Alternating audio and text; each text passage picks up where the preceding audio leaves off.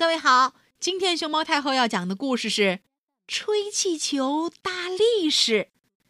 关注微信公众号“毛妈故事屋”和荔枝电台“熊猫太后摆故事”，都可以收听到熊猫太后讲的故事。小小鼠捡到一个小气球，这是什么？小蚂蚁说：“这是气球，可以吹得很大。”嘞！小小鼠呼呼使劲的吹，气球大起来了。啪！小小鼠把气球吹破了。小蚂蚁说：“天哪，你的力气真大呀！”听到了这句表扬的话，从此小小鼠碰到谁都说。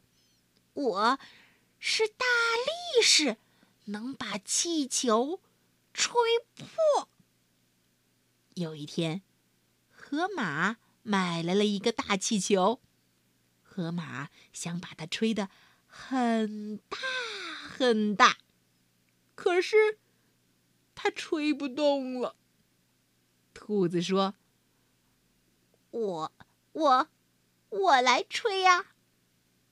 和它的三瓣嘴儿是漏风的，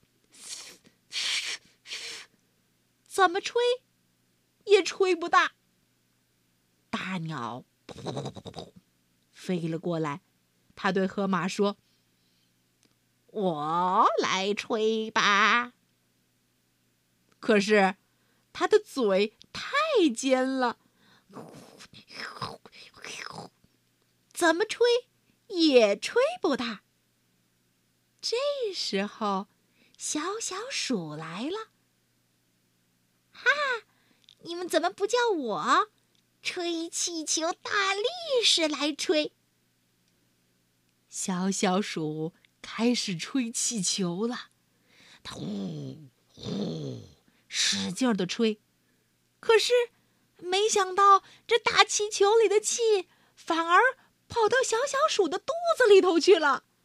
动物们都叫了起来：“哎呀，哎呦，哎呀，哎呀，怎么办呢？”